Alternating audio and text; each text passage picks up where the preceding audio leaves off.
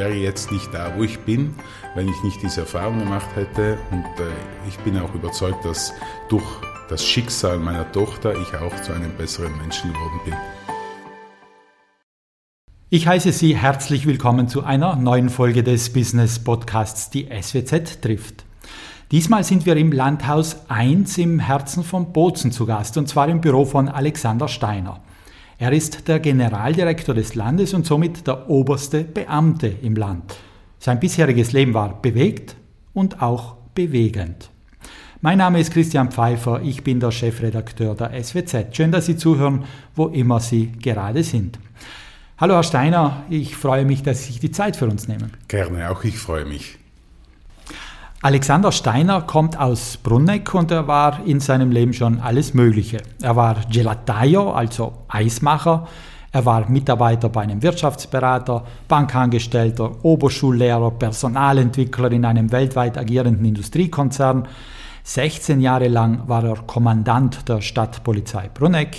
Er war Generalsekretär der Region mit Sitz in Trient und seit fünf Jahren ist er nun Generaldirektor der Südtiroler Landesverwaltung.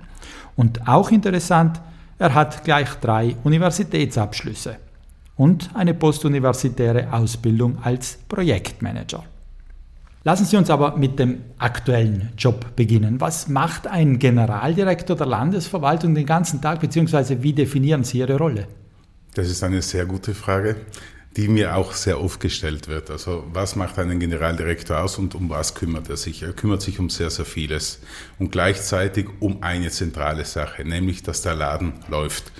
Also die Generaldirektion als Organisationsstruktur des Landes hat in sich selbst ja auch wiederum verschiedene Abteilungen beheimatet, wie beispielsweise derzeit die Personalabteilung, die Informatikabteilung, die bereichsübergreifenden Dienste, welche Schlüsselfunktionen ausüben in der Unterstützung der anderen Abteilungen und der anderen Ressorts, wie beispielsweise das Organisationsamt, die Personalentwicklung, das Ökonomat, auch das ASTAT gehört dazu. Und dann geben wir natürlich auch unterstützende Funktionen, beispielsweise für die Mitarbeiter beim äh, Verwaltungsgericht. Auch diese gehören rein organisatorisch zur Generaldirektion. Das sind sozusagen immanente äh, Zuständigkeiten der Generaldirektion. Danach gehört natürlich auch die Informatik und auch die Finanzabteilung zur Generaldirektion im engeren Sinn.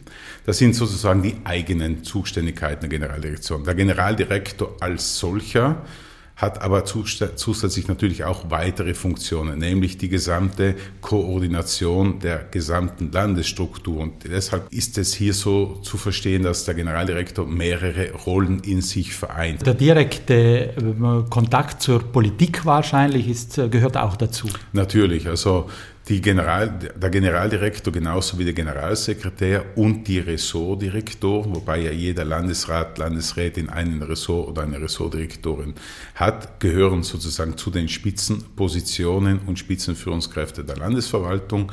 Wir haben innerhalb der Landesverwaltung in etwa 350 Führungskräfte, die sich strukturieren nach äh, nach Ämtern, nach Abteilungen, nach Ressorts und eben Generaldirektor und Generalsekretär.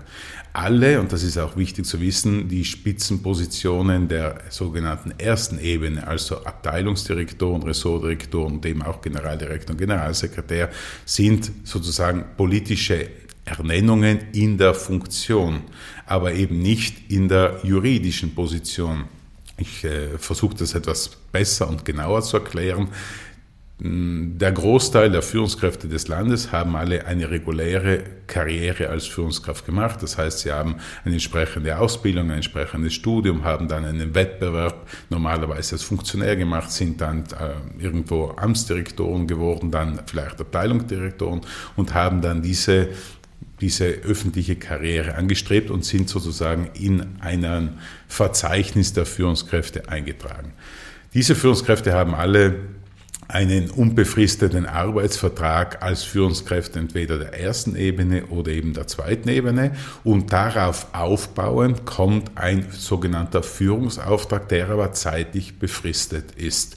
Das heißt im Klartext für die Führungskräfte der zweiten Ebene, was in unserem Fall der Landesverwaltung die Amtsdirektionen sind, sind das Aufträge für vier Jahre. Die Abteilungsdirektoren haben einen Auftrag für drei Jahre und dieses Spezifikum und dieses Besondere der Top-Führungskräfte des Landes ist, dass sie eben zeitgleich mit der Legislatur ihren Auftrag beginnen und natürlich auch dieser Auftrag dann endet, sozusagen ein, ein Spoil-System für die 11, 12, 13, 14 äh, Top-Führungskräfte der Südtiroler Landesverwaltung.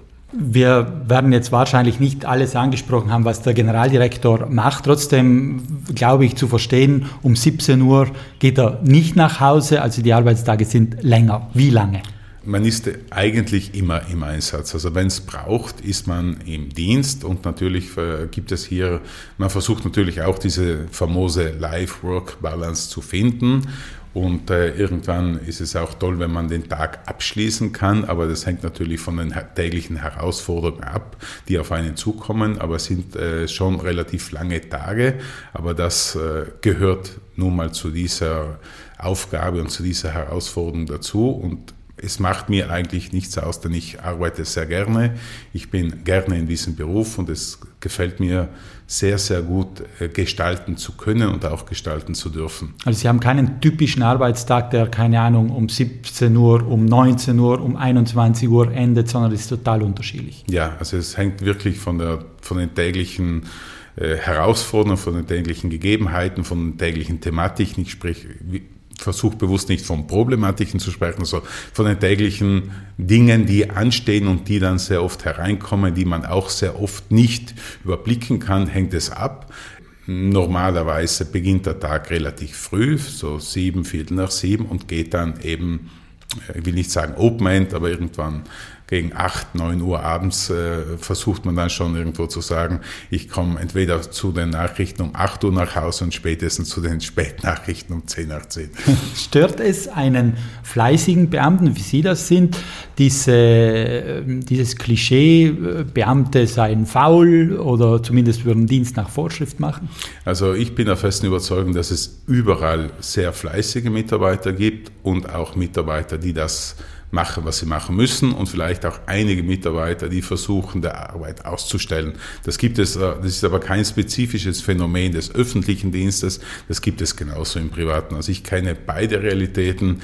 Ich habe ja während meines Studiums und nach meinem Studium in der Privatwirtschaft gearbeitet, kenne dort sehr gute Realität, war in der Personalabteilung tätig, war in der Personalentwicklung tätig, habe auch Mitarbeiter eingestellt, habe sehr viele Einstellungs- und Austrittsgespräche geführt und kann sagen, äh, dass es mich dann überrascht hat, als ich 1999 in den, äh, die Entscheidung getroffen habe, in, den, in das öffentliche, in den öffentlichen Betrieb einzusteigen, wie viele fleißige und engagierte Mitarbeiter es dort gibt. Und ich bin aufgrund der Erfahrung, die ich gemacht habe, auch überzeugt, dass wir keinen Vergleich scheuen müssen. Es also es ist nicht in der Privatwirtschaft der Leistungsdruck größer als im öffentlichen? Es hängt immer davon ab, wo jemand ist. Es gibt bei uns sicherlich Bereiche im öffentlichen, wo der Leistungsdruck nicht so stark ist, äh, aber es gibt hundertprozentig und sicherlich im Privaten genauso Bereiche. Was ich im Privaten miterlebt habe, was schon äh, sich differenziert von meinem öffentlichen Dienst, ist äh, damals genau in der Zeit von 97 bis 99 gewesen. Das war die Autokrise, da war das die Krise des Automobilsektors, wo es effektiv so war, dass wir auch Mitarbeiter nach Hause schicken mussten. Natürlich diese Angst, einen Arbeitsplatz zu verlieren zum damaligen Zeitpunkt, den habe ich natürlich im öffentlichen Bereich nicht, denn ich habe meine in der, im Regelfall eine unkündbare Stelle mhm. und das habe ich eben privat nicht. Deshalb, wenn wir von Leistungsdruck und Angst um den eigenen Arbeitsplatz sprechen, da gibt es mit Sicherheit Sicherheit Unterschiede. Was sagen Sie jenen, die behaupten, wir hätten zu viele öffentliche Angestellte? Das hört man ja immer wieder, gerade jetzt auch vor dem Hintergrund des Fachkräftemangels, wo die öffentliche Hand ein Konkurrent für die privaten ist. Ja, das, das höre ich sehr oft. Das ist ein Narrativ, in das sehr viele verfallen. Ich sage dann immer, man muss äh, meines Erachtens differenzieren, von was sprechen wir. Weil es ist Usus geworden, dass man sagt, wir haben viel zu viele öffentliche Beamte, wir haben 40.000 Beamte. Was machen denn die ganzen 40.000 Beamte? Äh, wir, äh, hier lade ich immer jene Personen, die diese Dinge sagen, ein, ins Detail hineinzuschauen und sich genau mal ein Bild zu machen, von was wir überhaupt sprechen. Gut, Sie sagen also 40.000 öffentlich Bedienstete. Äh, wir können ja ein bisschen ins Detail gehen. Ganz genau. Also ich, ich lade diese Menschen, die diese Kritik anbringen, immer sehr gerne ein, die Daten im Detail anzuschauen. Denn wenn man die Daten im Detail anschaut und von den Landesbediensteten ausgeht, wovon in etwa 27.000 Landesbedienstete sind, zu diesen 27.000 kommen dann noch in etwa 10.000 Lehrer der staatlichen Art, also hat man fast 40.000 Mitarbeiter. Von diesen 40.000 Mitarbeitern arbeitet aber der Großteil, nämlich 54 Prozent, im Bildungsbereich. Da meine ich Kindergarten, Lehrpersonal an den Landesschulen, Berufsschulen, Musikschulen oder sind eben auch für die Betreuung von Menschen mit Beeinträchtigungen oder wir reden eben auch von dem Verwaltungspersonal an den Schulen. Hier allein haben wir 2300 Mitarbeiter. Der zweite große Block neben dem Bereich Bildung ist ist natürlich auch der Bereich des äh, Sanitätswesens. Hier haben wir 10.000, über, knapp über 10.000 Mitarbeiter. Dann reduziert sich das Ganze schon ganz äh, relativ schnell, weil wir dann effektiv wissen, dass von den insgesamt 27.000 Vollzeitäquivalenten, was effektiv knapp 32.000 Mitarbeitern, bleiben eigentlich nur mehr 14 Prozent übrig, was nämlich die Landesverwaltung im engeren Sinn sind. Und auch hier ist der Straßendienst mit dabei mit fast 500 Mitarbeitern oder der Landesforstkorb mit 250 Mitarbeitern. Dann reduziert sich das Ganze wiederum und dann haben wir beispielsweise bei den Mitarbeitern in der Landes in den Landhäusern bleiben dann nur mehr 2450 Vollzeitäquivalente äh, übrig, also okay. 2500 Stellen mhm. von den insgesamt 40.000, wenn man das Ganze anschaut. Mhm. Das ist dann eine relativ meines Erachtens bescheidene Anzahl, wenn 9 Prozent sozusagen die Verwaltungstätigkeiten und Agenten machen und alles andere im Prinzip Serviceleistungen und Dienstleistungen für die Bürger darstellen. Mhm. Weil wir bei den Mitarbeitenden sind, haben Sie Prinzipien, auf die Sie in der Mitarbeiterführung achten? Absolut. Natürlich das sollte es, eine Führungskraft natürlich, natürlich haben. Es gibt äh, ganz klare Prinzipien. Eines meiner Prinzipien und Leitlinien ist sicherlich jenes, dass es klar, dass man gerecht sein muss, dass man korrekt sein muss, dass man irgendwo auch vorhersehbare Entscheidungen treffen sollte und dass man auch werteorientiert handelt. Das war auch eines jener Zielsetzungen, die ich mir vor fünf Jahren gemeinsam mit meinen Führungskräften gestellt habe. Wir haben zu Beginn im Jahre 2019 gemeinsam eine Führungskräftewanderung über zwei Tage organisiert, wo wir gemeinsam an den Werten und an den Orientierungsschwerpunkten mit den Führungskräften gearbeitet haben.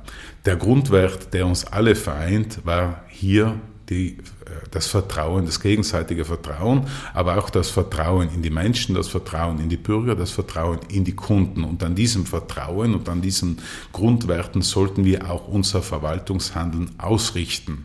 Das heißt im Klartext, dass man sehr viele Prozeduren und äh, Dokumente, die man gewohnt war, auch zu, beizulegen bei den Ansuchen, vielleicht auch überdenken sollte. Wenn, wenn wir vom Vertrauen geleitet sind, dann muss man auch schauen, dass nicht jeder irgendwo äh, ähm, die Zielsetzung hat, irgendwo sich öffentliche Beiträge zu erschleichen, sondern effektiv äh, wir davon ausgehen, dass wir nach dem Grundprinzip des Vertrauens dieses als Leitmotiv haben sollten. Da gibt es natürlich noch Luft nach oben. Absolut, absolut. Genau das äh, von diesem abgeleitet, von diesem Vertrauen, was eigentlich der, der, der Hauptwert dieser äh, Führungskräfte Organisation beziehungsweise dieses Wochenendes gewesen ist, haben wir dann auch, auch unseren Leitsatz erarbeitet. Der Leitsatz ist eine Abkürzung aus drei Buchstaben, nämlich VVW, was keine neue Automarke darstellt, sondern was ganz klar heißen soll,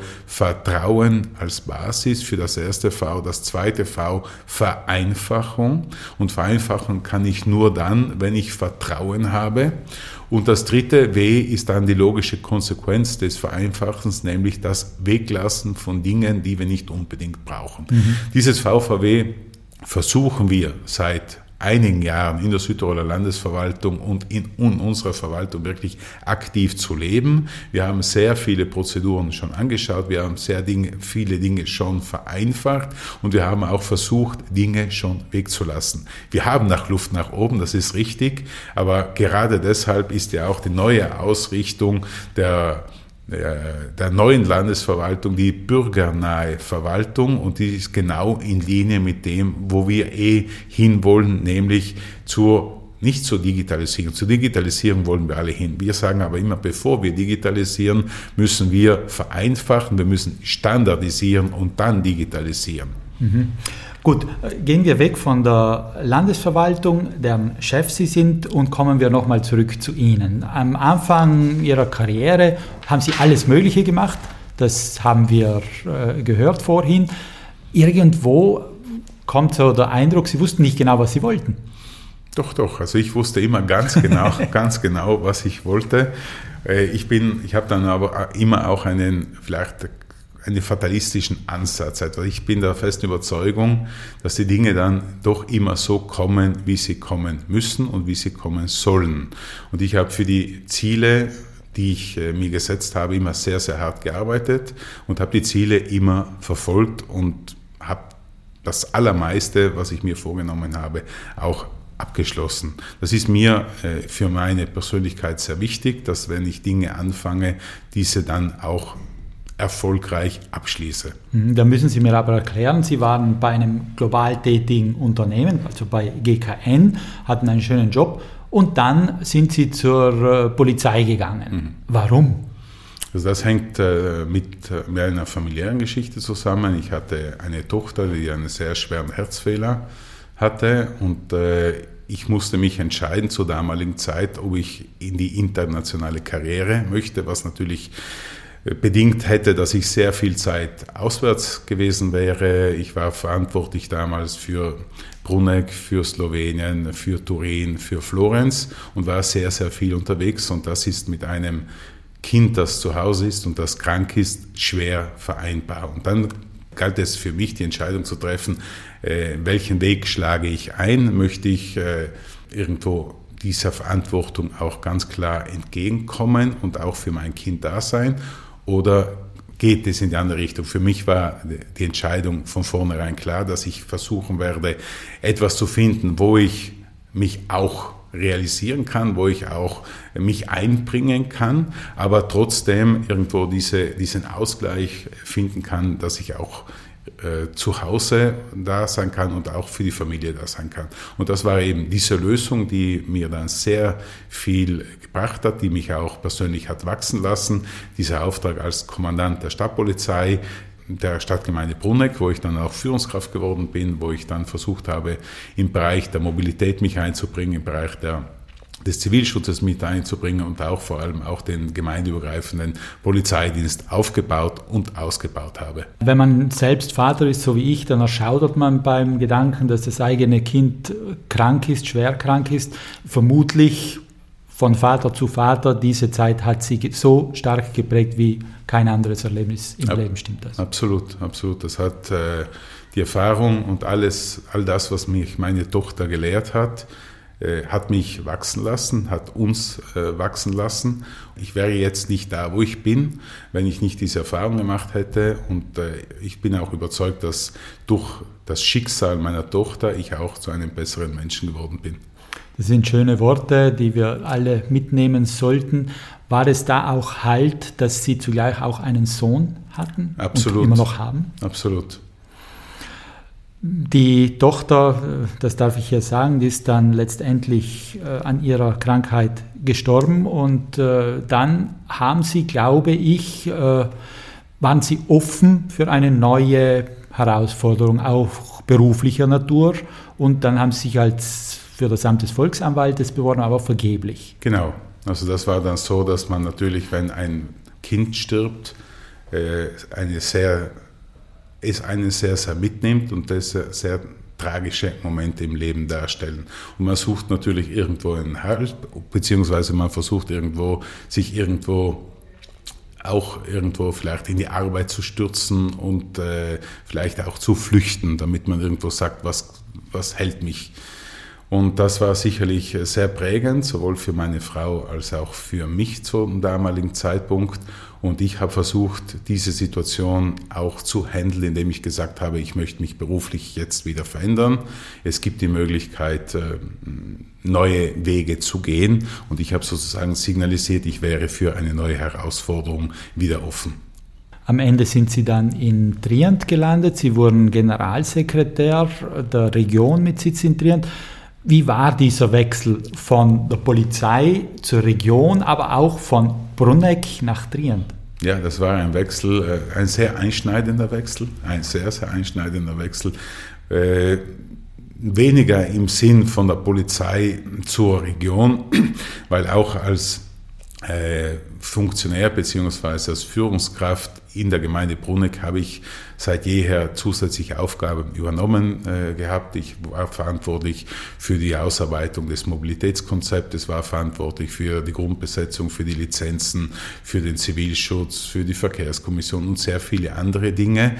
Und folgedessen ging es schon damals um eine Führungsposition, genauso wie es dann auch beim, als Generalsekretär in Trient der Fall war. Es war aber trotzdem ein, ein sehr, sehr einschneidendes Ergebnis. Man muss sich das dann so vorstellen, dass hier dann der deutschsprachige Pustra kommt, der irgendwo dann Chef von dieser Struktur beziehungsweise von dieser äh, Körperschaft ist, die natürlich in Trient ihren Sitz hat und der von außen kommt und sozusagen als Polizeikommandant dann zu dieser Position kommt. Es waren sehr, sehr intensive Zeiten. Es war aber auch eine Zeit äh, des Umbruchs, weil genau zur Zeit, als ich gekommen bin, haben wir dann eine Reorganisation der Körperschaft durchgeführt, weil diese Körperschaft genau dann auch diese zusätzlichen Kompetenzen und Zuständigkeiten bekommen hat. Die, wir erinnern uns, dass die gesamten Mitarbeiter äh, des Gerichts und der Staatsanwaltschaft, also des Gericht, zum, als äh, mit der neuen Durchführungsbestimmung zur Region gekommen sind. Also die Region hat als Körperschaft diese verwaltungstechnischen Kompetenzen übernommen, äh, die Gerichtsbarkeit in Südtirol zu unterstützen. Sie hatte ja schon die Zuständigkeit für die Friedensgerichte, hat aber nun auch die organisatorische und personalrechtliche Zuständigkeit erhalten, die Gerichte, also sämtliche Gerichte in Südtirol zu unterstützen. Und folgedessen ist auch das, das gesamte Verwaltungspersonal, natürlich nicht die Richter und auch nicht die drei Führungskräfte, die damals waren,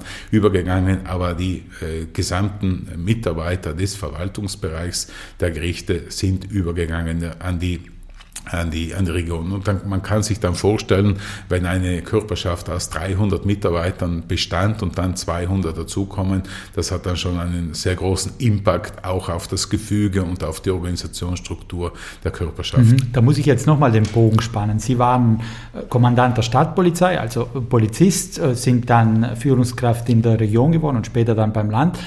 Sind Sie auch ein bisschen Polizist noch als Chef in der Verwaltung? Ich wusste ja schon in der dritten Oberschule, dass ich Rechtswissenschaften studieren werde, weil ich wollte ja ursprünglich Staatsanwalt werden, weil ich auch immer von dieser äh, Gerechtigkeit irgendwo beseelt war und ich mich immer versucht habe, für das Gerechte einzusetzen. Und in den verschiedenen Rollen, die ich eingenommen habe, war das auch immer irgendwo im Hintergedanken drin. Deswegen die Wahl irgendwo dann nach der, nach der, nach dem nach der Arbeitserfahrung in der Privatwirtschaft, im Industriebetrieb, Autozulieferbetrieb zur Gemeinde Bruneck als Kommandant zu gehen, ist in dieser Logik auch zu sehen, denn ich hatte ja, ich bin ja nicht jetzt der Polizist gewesen, der auf der Straße gewesen ist, habe ich auch gemacht, denn ich der festen Überzeugung war, auch der Kommandant soll diese Tätigkeit machen, auch die Unfallaufnahmen, aber es ist dann schon sehr viel auch rechtliche Überprüfungen gewesen, Konzessionen gewesen, Strafbescheide und folgedessen äh, kam das auch zugute. Und dann natürlich auch dieser Gerechtigkeitssinn, beziehungsweise für das Gerecht und das Richtige einzustehen, hat mich schon immer in meinem Leben begleitet. Ja. Also in Ihnen schlummert der Polizist im Sinne eines Gerechtigkeitsempfindens und nicht im Sinne eines Kontrollwahns. Genau, okay. genau, genau. Sie sind dann äh, von der Region zum Land gegangen als Generaldirektor der Landesverwaltung, sind gewissermaßen am Zenit Ihrer bisherigen Karriere angelangt. Ist es das jetzt? Gehen Sie hier in Pension? Ja, das kann natürlich niemand sagen. Also mich freut es, dass ich diese Aufgabe und diese Herausforderung auch weitermachen kann äh, und mich auch weiter in die nächsten fünf Jahre einbringen werde und einbringen kann. Äh, und sicherlich an dem eingeschlagenen Weg des VVW aktiv weiterarbeiten darf. Mhm. Das freut mich ganz, ganz besonders. Und auch weil sehr viele Dinge natürlich äh, gerade in einer Landesverwaltung längere Zeit brauchen, bis sie umgesetzt werden. Man setzt die Ziele, aber das muss man sich vorstellen wie ein großer Dampfer, wo man irgendwo langsam, langsam auch das Ruder bewegen muss, denn man muss natürlich versuchen, auch alle Mitarbeiter mitzunehmen. Und das ist in einem großen Betrieb äh, natürlich umso schwieriger.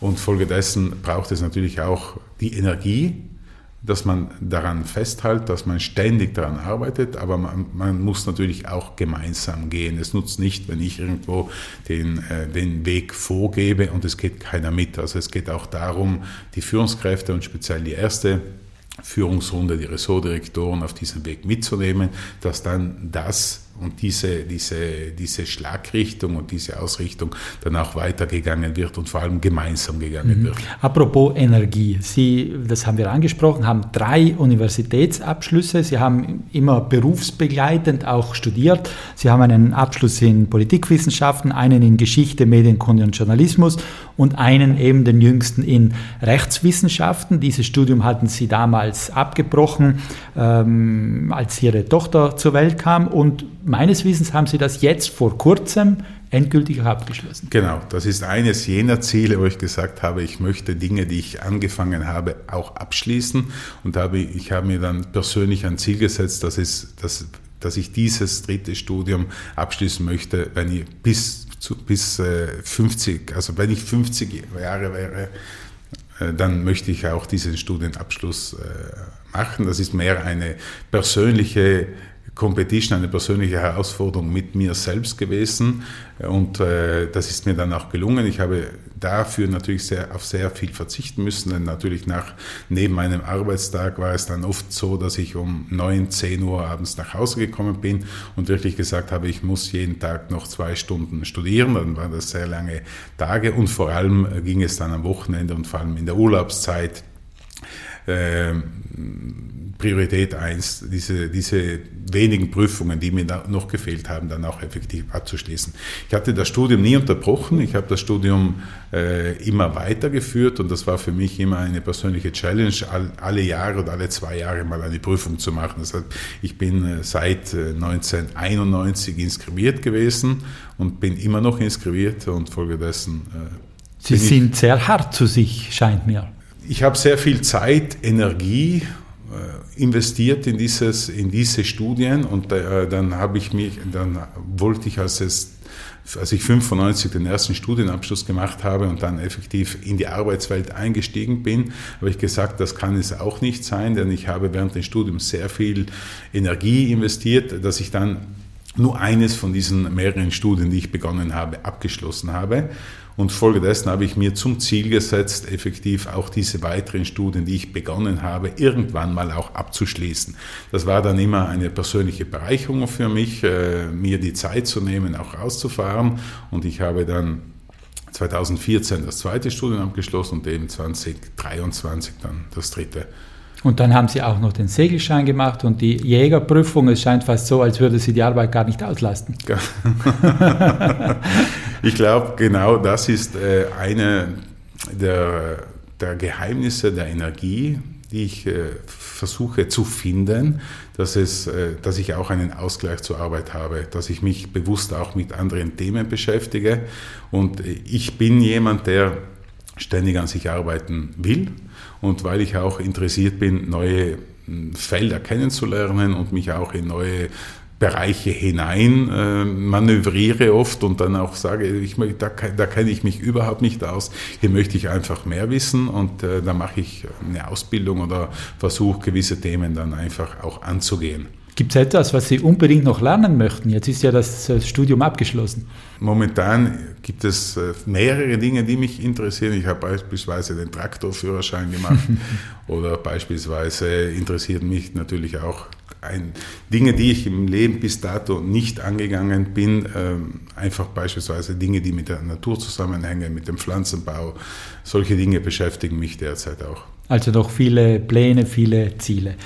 Herr Steiner, wir kommen so langsam zum Schluss. Es gehört bei unserem Podcast dazu, dass wir abschließend unseren Gesprächspartnerinnen und Gesprächspartnern Fragen stellen mit der Bitte um ganz kurze Antworten, gerne in Stichworten. Das möchte ich mit Ihnen auch machen.